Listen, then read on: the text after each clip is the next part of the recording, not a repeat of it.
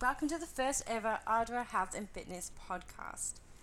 I'm very excited to share with you all the awesome content that we have planned. Just so you're aware, there is a Facebook group, a nice little support group, which I'll link to in the show notes. So feel free to go through, have a look, join if you want. It's a good little support network. It's also good for accountability. To kick it off, I'll explain exactly what you can expect from this podcast and what I hope you're going to take away from it. So let's get started. First of all, I just want to clear it up. We're not pro paleo, pro keto, or primal. We're just all about basic health and fitness. I'm giving everybody a starting point.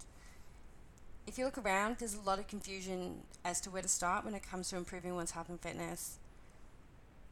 So we're just going to start right back at the basics, like right, the first steps. Every day I see people coming to the gym, they have no game plan. They meander from one machine to the next machine with no goals, no basic plan. Over time, you see them, they lose motivation. You know, they stop coming, they develop a sense of inadequacy around the gym, they stop working out. So, through this podcast series, with the help of the online Facebook challenge group, we aim to give you the knowledge and tools so that you can get started on your own journey and have the empowerment of knowing how to plan for your own success. So you're not reliant on anyone or any product. I've created a series of little monthly challenges.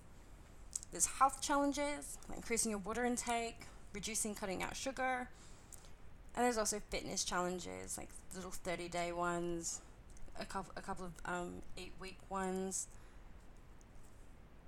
there will always be alternative exercises for those that do prefer to do home workouts. I totally get that. And those that have access to limited equipment. Because I don't believe in a one fits all approach. Everybody is unique and different. So we embrace that. When I first started working out, I would only work out at home. I was very self conscious and paranoid. I didn't I didn't want to go to the gym. Every time I got over it, I went to the gym and it's great. Love it. It's fabulous don't regret it at all. The most important thing is that whatever you choose to do, is that you really enjoy it.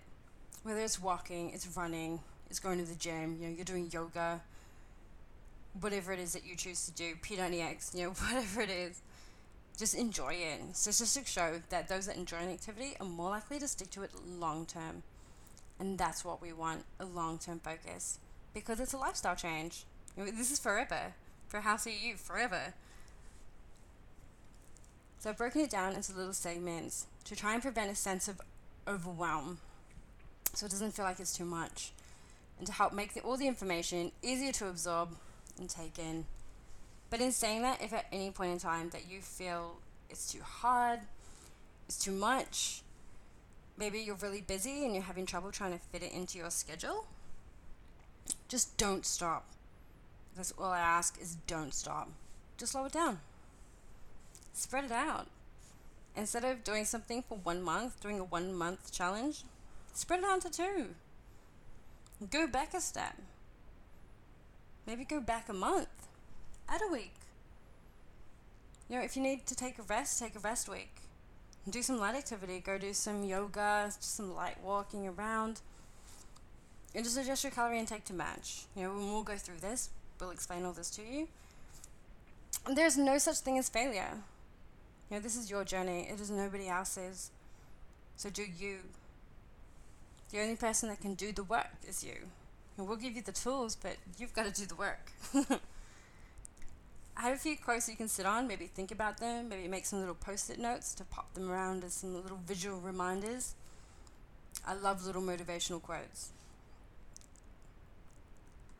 So the first one I've got is cheating. Cheating means you only treat yourself.